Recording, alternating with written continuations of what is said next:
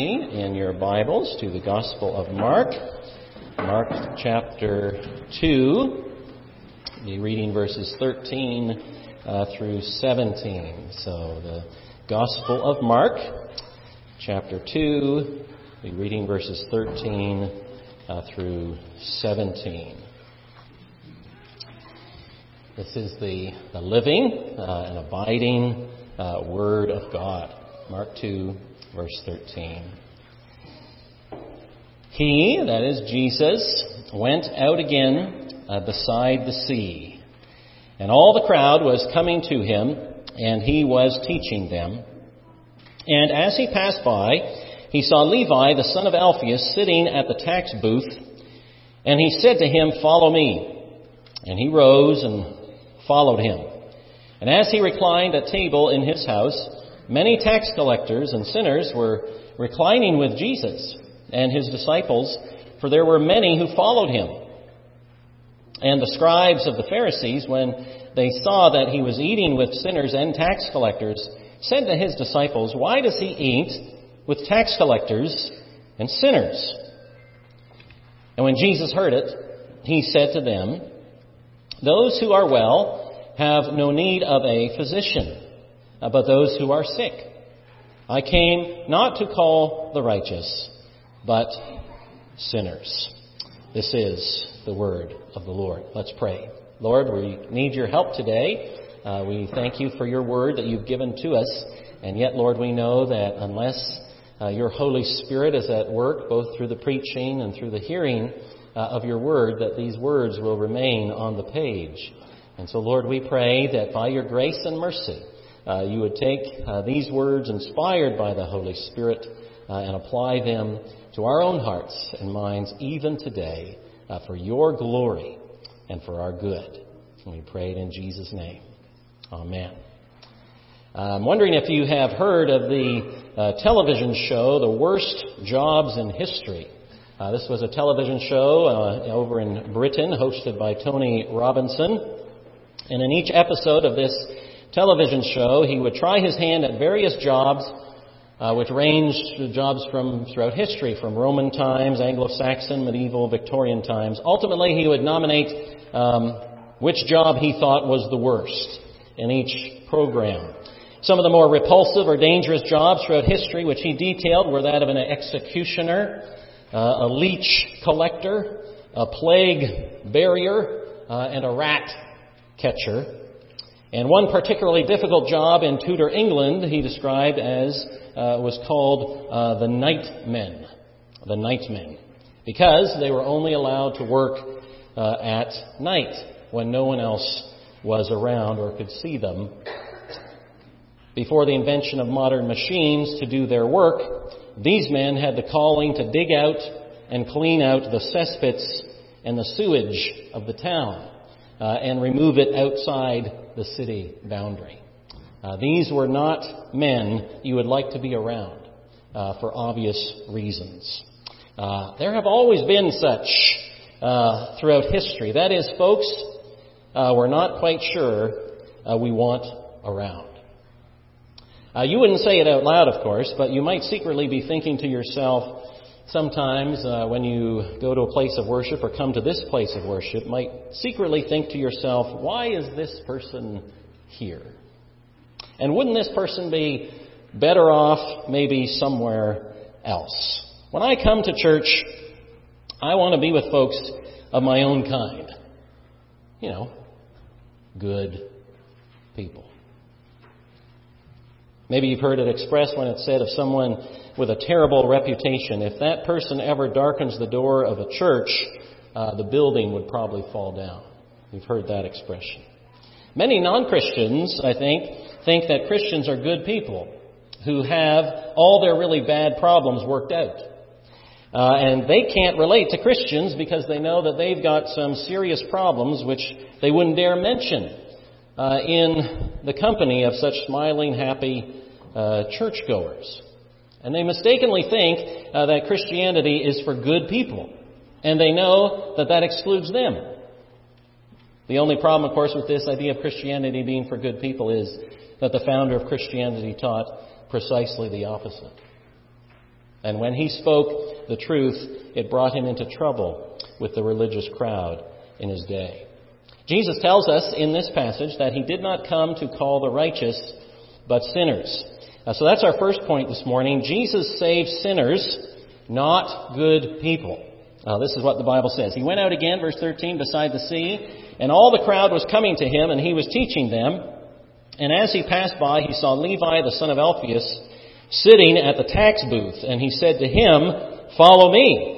And he rose uh, and followed followed him. I don't know if you realize it or not, but uh, Levi uh, was an outcast in his society. In the Gospel of Matthew, uh, Levi is given the name Matthew. Matthew means uh, gift of God. And so somewhere along the lines, Levi will turn to Matthew, uh, the gift of God. But here, in this situation, uh, this was uh, really a risky and politically incorrect thing for Jesus to do, to call someone uh, like Levi to be one of his disciples, because we realize that in this day, tax collectors uh, were viewed as traitors and crooks. Uh, why is that? Well, first of all, they were Jews working for the hated oppressors, the Romans, and they were collecting taxes. So all you need to do is think IRS, and you get a little bit of a, a little bit of a hint here. Uh, but they would have tax booths, and this is probably uh, this was probably for goods. It was kind of like a customs duty. At the time, uh, Herod Antipas is the ruler of Galilee, and um, uh, Philip is in a neighboring territory, and Capernaum's kind of in the area where there'd be a, a, road that would go through between territories, and you would need to stop at the tax booth, even as um, uh, in some states they do t- today. As we crossed over into California, we had to stop uh, if we had any fruit or vegetables or something like that on our way across the country coming into California. You had to declare that. And I think we had some oranges from New Jersey actually, and so um, that, that, that, I think that was okay. But uh, you, this is what's going on here. This is a tax booth for, for goods or customs that you would have to pay, and uh, people didn't like that. That he worked for the Romans. Secondly, these tax collectors were generally very rich because they often charged far more in taxes than the law required. And how do we know that? Well, if you look over in Luke 19, you remember about Zacchaeus, and as uh, Zacchaeus uh, sees Jesus, Jesus meets with him in his home, and and uh, and uh, Zacchaeus is converted. Jesus says today salvation's come to this house, and Zacchaeus says, well, if I've defrauded anybody, I'm going to pay them back fourfold. Uh, and so clearly that uh, Zacchaeus was being convicted of sin, and he was going to give half of his goods to the poor. And um, in this chapter itself, in verse 15, we find out that Levi has a has a home that's certainly big enough anyway to fit lots of folks. And so tax collectors were hated for that, that they would often gouge the people of their money. Third, a tax collector and customs official, Levi was known to have daily contact with unclean pagans. He was constantly, as a Jew, in contact with, with Gentiles. And furthermore, we're told Levi actually allowed here in this passage many tax collectors and sinners into his home. But he was clearly guilty of breaking the laws of uncleanness, you know, having too much to do uh, with the unclean Gentile. Now, of course, being a tax collector was not a sin uh, in itself. Uh, how do we know that? Well, because when John the Baptist comes on the scene in the Gospel of Luke, uh, and uh, folks are being convicted of their sin, he's got all sorts of different folks coming to him asking what they should do because they're repenting of their sin. And the Bible says tax collectors also came to be baptized and said to John, Teacher, what shall we do? And John didn't say, Quit the IRS. No, he didn't say that. He said, uh, he said to them, Collect no more than you're authorized to do. And so it wasn't being a sin, being a tax collector, but it certainly had uh, all sorts of reasons uh, why these folks had a bad reputation. And so Levi was not the kind of man folks wanted around. Uh, they move away when they see him coming down the road, hoping he won't stop to say hello. He's a man to be ignored and avoided. You know who I'm talking about. Because we all, we all have them, don't we? Um, people in our life we'd rather not speak to, rather not deal with. Too hard, too painful, too inconvenient, or maybe they're not like us academically. You know, I can't I can't speak about neurons and neutrons with this person. I just can't. Um, uh, or uh, or hygienically, they're different. You know, maybe they don't comb their hair, or maybe they smell, or um, and you just They're those kinds of people that you just rather not have to deal with. Maybe they demand too much of you, too much money, too much time, too much effort. We want them simply to pass by on the other side. Such was the tax collector. Now, Jesus was aware, of course, of all these things, uh, including the bad reputation that tax collectors had, and yet the Bible says Jesus said to Levi, Follow me. I want you uh, to be my disciple. Yes, you follow me. It's really wonderful. The Bible says Jesus passed by the tax booth and he saw Levi. Jesus sees Levi. Jesus notices Levi. And Jesus calls Levi. I'm not sure anyone else walking by would have truly seen Levi. Of course, you see the tax man and you look the other way. Uh, but Jesus sees him uh, there, and he calls him, and, and this is a wonderful thing. This is the commanding call of Jesus Follow me to this tax collector. This is a call to discipleship. That's what a disciple is a, a follower of a teacher. And this man is called this is Jesus setting his sights on Levi and authoritatively calling him to himself. It doesn't matter what others think of Levi. It doesn't matter how he's viewed in the community. It doesn't matter what kind of reputation Levi may have had. Jesus sees him and Jesus calls him to be his follower. Now this is really important because we have to notice at this point that the call from Jesus to Levi is a command. Follow me. Just like the gospel Jesus preached was a command. Repent and believe in the gospel. Have you noticed this before? Jesus did not call with a question. Jesus didn't say to Levi, Levi, would you like to come and follow me? Um, Levi, don't you think it would be a good idea to put your faith in me? Levi, would you like to invite me into your heart? Hmm. Levi, would you like to would you like to choose me? Uh, just like when um, the bridge is out on a highway overpass, the police don't put up a sign as you're driving down the road. You may want to choose to go this way instead, so you don't plunge into the depths. Now, police don't do that. They say, "Bridge is out, detour, go this way." they don't ask, "Would you like to maybe Think about it. No, no. That's not what happens. Jesus' call here is authoritative. It's repent. It's believe in the gospel. Uh, it is follow me. Said Jesus to his disciples in John 15, 16, You did not choose me, but I chose you and appointed you that you should go and bear fruit, and that your fruit should abide. Now, immediately after Levi follows Jesus, we find Jesus in Levi's house. And as we've seen again and again, uh, where Jesus is, the crowds gather and the place is full. Verse 15. And as he reclined at table in his house, many tax collectors and sinners were reclining with Jesus and his disciples. For there were many who followed him, and the scribes of the Pharisees, when they saw that he was eating with sinners and tax collectors, said to his disciples, Why does he eat with tax collectors uh, and sinners?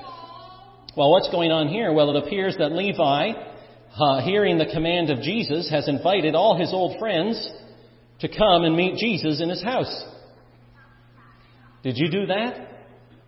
When you came to faith in, in, Jesus, when you saw the truth of who Jesus was for the first time, the first thing you thought to yourself, I need to get my friends over here so that I can, I can share with them, you know, what's changed in, in my life. When you come to faith in Christ, do you invite your coworkers and your neighbors and your folks you hung out with in the past to your house. Say, I want to introduce you to Jesus. That's what Levi's doing. Well, somehow the scribes of the Pharisees get wind of what's happening inside the house and they're upset because they know that sitting down to eat with someone, which is what these folks are doing with Jesus, is a sign of fellowship and communion and intimacy. Uh, you think of the great marriage supper of the Lamb in the book of Revelation and all the feasts of the Bible. Uh, it's a sign of communion and fellowship. And they get wind of the fact that Jesus is in there. And they've got a problem. And so instead of going to Jesus, they go to the disciples. Not a good pattern here. Uh, if they had trouble with Jesus, they should have gone to Jesus, but instead they complain to others about Jesus. Why does he eat with tax collectors and sinners? So, here's the opening scene. You have tax collectors, sinners, and Jesus at fellowship at table. It's a picture of communion among those who know they're sinners in the presence of their Savior. And then you have those looking in from the outside, and they're disgusted. Jesus came to call sinners, not good people. Does anyone here remember uh, Jim and Tammy Faye Bakker from the 80s? Oh, it's a long time ago now. They had the PTL ministry. It stood for Praise the Lord, but uh, others said it stood for Pass the Loot. Uh, it's not a good situation. One time, this ministry had $129 million, 2,300 acre religious theme park, a hotel, shopping mall, their own TV station on 1,200 channels. Jim Bakker was eventually accused of being involved in sinful relationships, sexual immorality. He resigned uh, because it turned out he had, had given almost $300,000 to a woman to keep her quiet. After he uh, resigned, it was discovered that the ministry had taken large amounts of money from, from others who had uh, given in good faith uh, money to this ministry. The IRS investigated, discovered the couple had diverted $4.8 million for their own use. Uh, the fraud was on such a scale, it was estimated about 1,500 people a month were being defrauded. He was indicted, jailed. Um, his wife left him, divorced him. Six months into his sentence, Jim Bakker was surprised one afternoon when the prison warden called him into his office because Bakker had a visitor. Uh, it was Billy Graham. When Graham came in, Bakker asked him why he had come to visit because he knew that any association with Bakker would tarnish Graham's reputation. And Graham replied that Bakker was his friend in good and in bad times, and now when things were bad, he would stand by his side. So Bakker's sentence is eventually reduced on appeal to 10 years. He comes out of prison on parole. He's got nowhere to stay. And so the Grahams invited him to stay in their house. And on the Sunday following Bakker's release, Ruth Graham took him to church with her. And disregarding what people would think about her, she stood up in church and introduced Jim Bakker to the congregation as her friend, Jim Bakker. Have you ever been, have I ever been, would I ever be accused of being a friend of sinners? Not condoning sin, but simply being in their presence, showing love to them, concern for them. Many times we put up walls in our homes, in our churches, in our circle of friends. We put up walls that keep people like Levi out. Sometimes we pick and choose. Sometimes we look down on some people, like the scribes and Pharisees look down on Levi and tax collectors. We look down on some people and conclude they're a lost cause, that they're not worth our effort and our time, and we separate, think about this, we separate ourselves from the very people whom the Bible seems to suggest the Lord Jesus came to save. And if Jesus acted the same way we do sometimes, he would never have called Levi. So we need to hear the words of Jesus, first of all. Those who are well have no need of a physician, but those who are sick. I came not to call the righteous, but sinners. Call to repent, believe in the gospel, and follow him. That's the first thing. Jesus came to save sinners, not good people. And secondly, that's good news. Because the Bible tells us uh, we're all sinners. Jesus came to save sinners, not good people. But that's good news because the Bible tells us we're all sinners. Verse 17. And when Jesus heard it, he said to them, the scribes and the Pharisees, Those who are well have no need of a physician, but those who are sick. I came not to call the righteous, but sinners. Jesus speaks here about the well, the healthy, and the sick. He speaks about the righteous and the sinners. Tax collectors and sinners, like Levi, are equated with the sick. Now, as Jesus points out, it's not the healthy or those who are well who need a doctor, but the sick. It isn't the healthy who make a visit to the emergency room, but the sick. Imagine you were to show up at your, your doctor's office and, uh, and you're feeling great and your doctor says to you, Peter, why are you here? And I say, well, hey, I, doc, I feel a hundred percent. I say, well, uh, um, um, you know, what's going on? You got a fever? Say, no, I am, I am, I am perfectly well. And then, uh, uh but why are you here? Why have you come? Because you don't do that. You don't go to a doctor when you feel like you are well.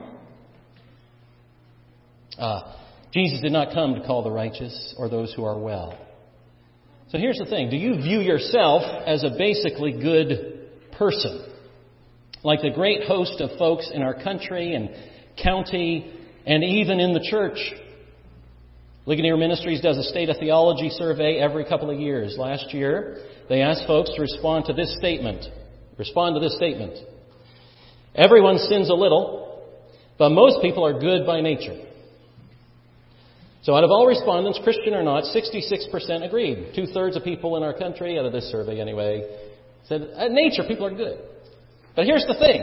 Among those self-defined as evangelicals, those who say they believe in Jesus, 57% agreed that basically we're good. Basically we're righteous.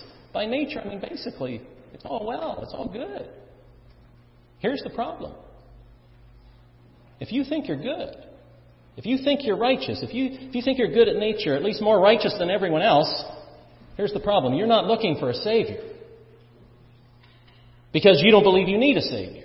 You think others need a Savior. You think others need a doctor.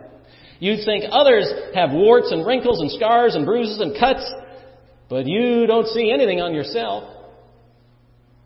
If you think you're basically good by nature, you are well on your own. And I've got some bad news for you this morning. The Bible says Jesus did not come for you. I came to call sinners, not the righteous. You see, you, if you have that sense that you are somehow good by nature, the Bible's saying then that this Jesus says here, you're excluded here. Because I came not to call the righteous. Hmm. We need to be very clear, of course, about what Jesus meant. He didn't mean that anyone is good enough to get into heaven by his own righteousness, or that anyone actually is, in fact, well apart from him.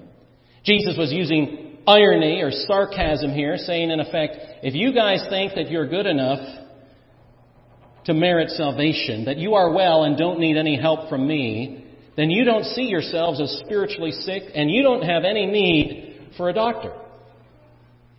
You don't welcome Jesus. You don't embrace Jesus. You don't see your need for Jesus. Oh, you might like to have him around, but you don't see him as someone who, who you need desperately for your own problem within. Uh, Christians, friends, are not Muslims.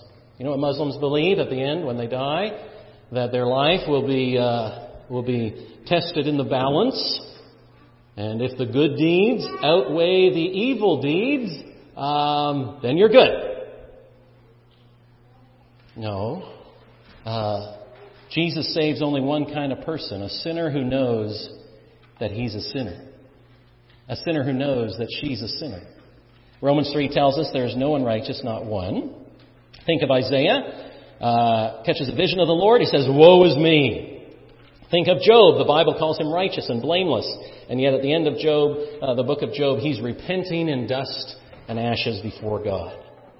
No one who gets a glimpse of God in his absolute holiness dares to think that his own righteousness will enable him to stand before this awesome God. No one is good but God alone.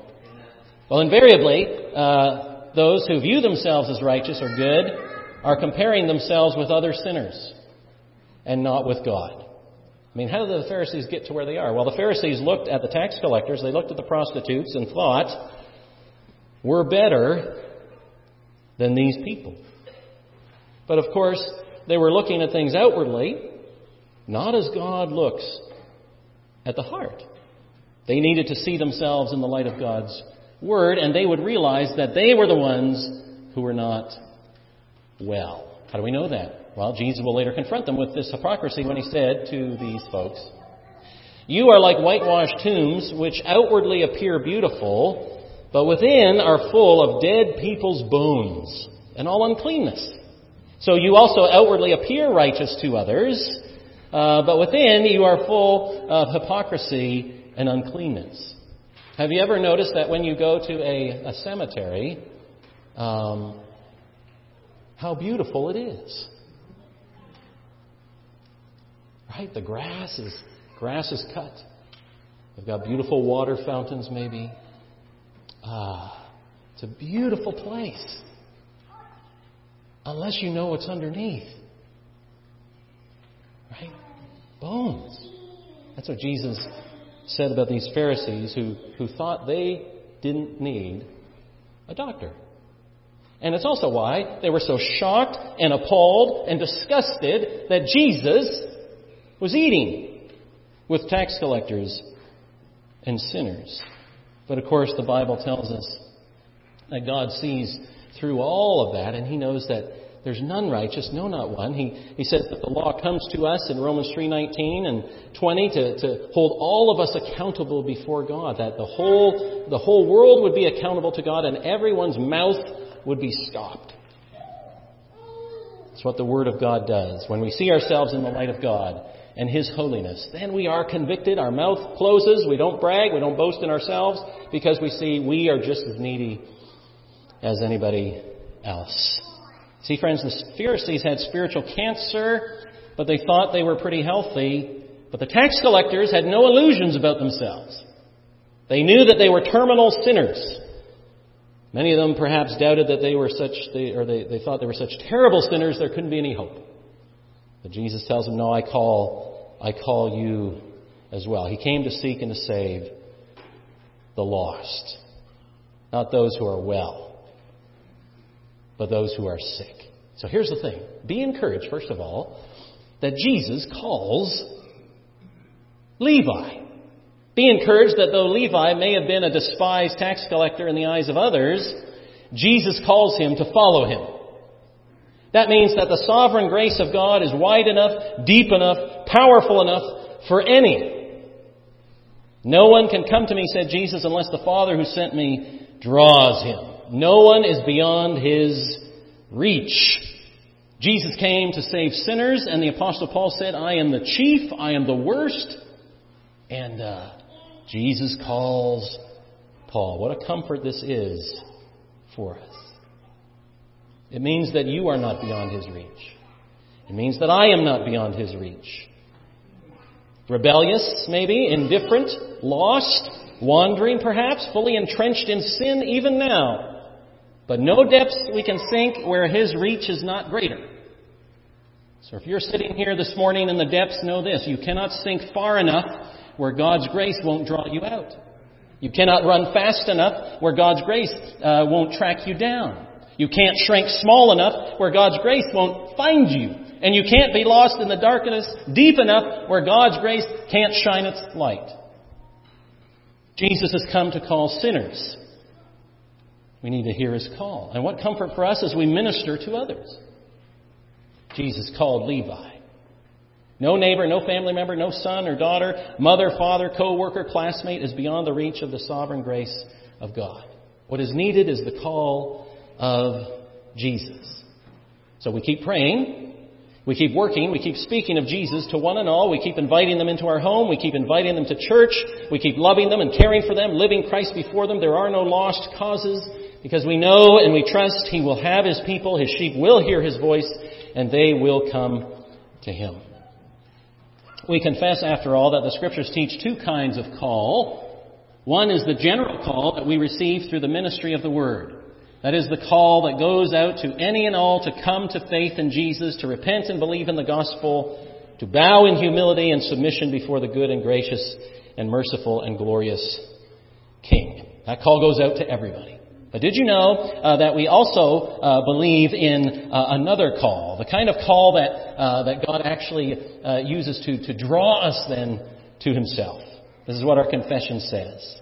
This effectual call is of God's free and special grace alone, not from anything at all foreseen in man, who is altogether passive therein, until being quickened and renewed by the Holy Spirit he is thereby enabled to answer this call and to embrace the grace offered and conveyed in it. That's what we believe. We believe there's a general call. We bring that call to everybody, anybody we meet. We say, repent and believe in the gospel of Jesus. Follow him. But then the Bible says there's also another, there's a, there's a, there's a call that, that, that, that, that goes right to our heart. And, and we, don't, we, don't, we don't contribute anything to it. Why not? Because we're dead in sin. But the Holy Spirit works in our heart, quickens us, renews us, enables us to hear that call, and enables us to then embrace the grace. Isn't that a great phrase in our confession? To hear the call of Jesus, to respond to Jesus, we need the Holy Spirit to work within us so that we will embrace the grace offered to us. And that call is effective. It certainly seemed effective for Levi. The Bible says he arose and followed him. So quickly, Jesus came to save sinners, not good people. That's good news uh, because we're all sinners. Jesus came to save sinners and make them also his followers, disciples, you see.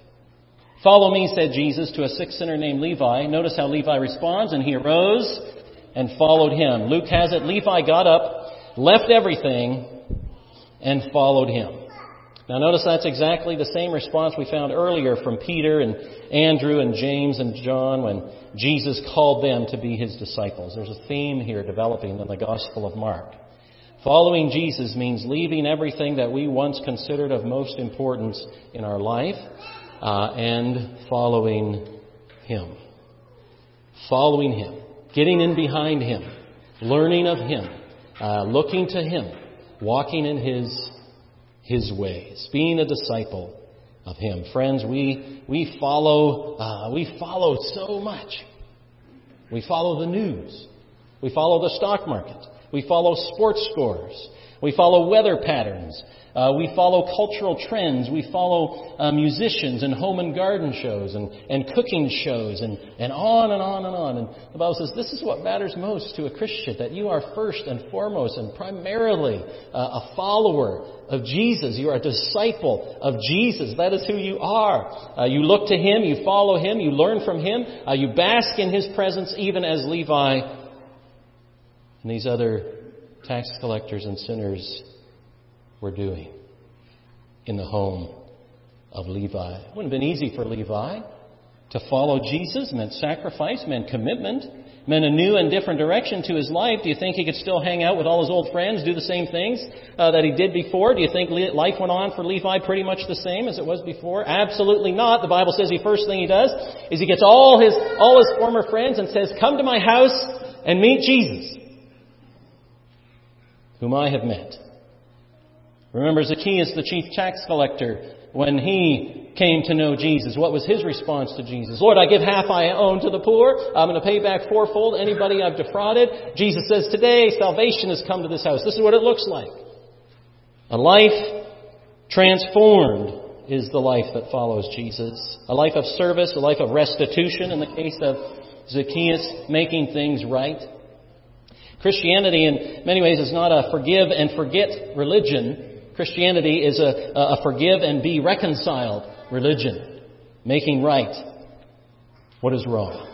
So Levi simply rose and followed Jesus. I wonder who took over the tax booth. Uh, I suspect some people got away with not paying their taxes that day as Levi came to faith in Jesus. He knew he couldn't drink and party with his old friends anymore. He knew life was forever different from now on. Jesus has come for sick sinners, but when they, by God's grace, answer his call, they leave everything for him. Levi and uh, many in his house knew they were sick, they knew they were sinners, and they knew that there was also a, a doctor in the house, and his name was Jesus. And so, really, in Levi's house here becomes a great picture, friends, of, of the church the Bible tells Christians to practice hospitality. The word hospitality means the friendly and generous reception and entertainment of guests and visitors and strangers. This is why we call a hospital a hospital. You don't show up at the doors of a hospital bleeding and suffering only to hear the doorman say, Get out of here! You don't belong here. We only take healthy people. No. The nurses rush out to the ambulance. They surround the patient, lovingly, caringly, tenderly bring them in. That those who are sick might be made well. Come and see the doctor, we say. Oh, this is the church. The great physician at work, mending, tending, setting, bandaging, making us whole, forgiving, encouraging, sustaining, upholding. And our fellow believers, well, we're the nurses and the staff, all serving the same goal that we might be made well to go out and serve, to go out, find others who are sick and needy, uh, to bring them in. Have you answered this call on your life? This is what Jesus preached. Repent, believe in the gospel, and follow me. I've come to call those who are sick and sinners. Do you believe you are well without him? Do you believe you don't really need this Jesus? The Bible says there's no one who does good. There's none who are righteous. We've all fallen short of the glory of God. We're all in need of attention. None of us is healthy, you see. That was the sad irony of the Pharisees and the teachers of the law. And the sad irony of many people who profess faith in Jesus and go to churches all across our land, but all their life as they go through life in the church, they're going through life in the church thinking that they are well and have no need for Jesus. And so Jesus is never preached. And faith in Jesus is never called for. And they go through all their life thinking uh, that they are well, and they don't need a doctor. There's other folks here in town that need them, but not me. We're all in need of a doctor, you see. And the good news this morning, you see, uh, is that there is a doctor in the house, and his name is Jesus. And the church, you see, is the is the hospital where those who know they are sick they come and they're looking for Him. They're looking for the Savior. They're looking to eat with Him and sit with Him and, and know that, that He forgives them and He calls them and He makes them whole, you see. This is what the church is called to be. And so if you believe yourself a sinner this morning, there is good news for you because the Bible says Christ died for the ungodly. And that while we were yet sinners, uh, Christ uh, died in our place. And so this morning, uh, we are called by Jesus uh, to follow him, to recognize our own sin, and to recognize in him that great physician who comes to heal us, forgive us, to make us whole, to be his people. May that be true of us as we come even today to the table of the Lord, remembering that He is our Savior, not just other Savior, but my Savior, Christ the Lord. Let's pray uh, together. Heavenly Father, we thank you for this passage of Scripture. Lord, we see uh, in this passage those who were blind uh, to their own need. When Jesus had come right before them to bring healing and forgiveness and restoration, they didn't see that they were the ones who needed Him most desperately.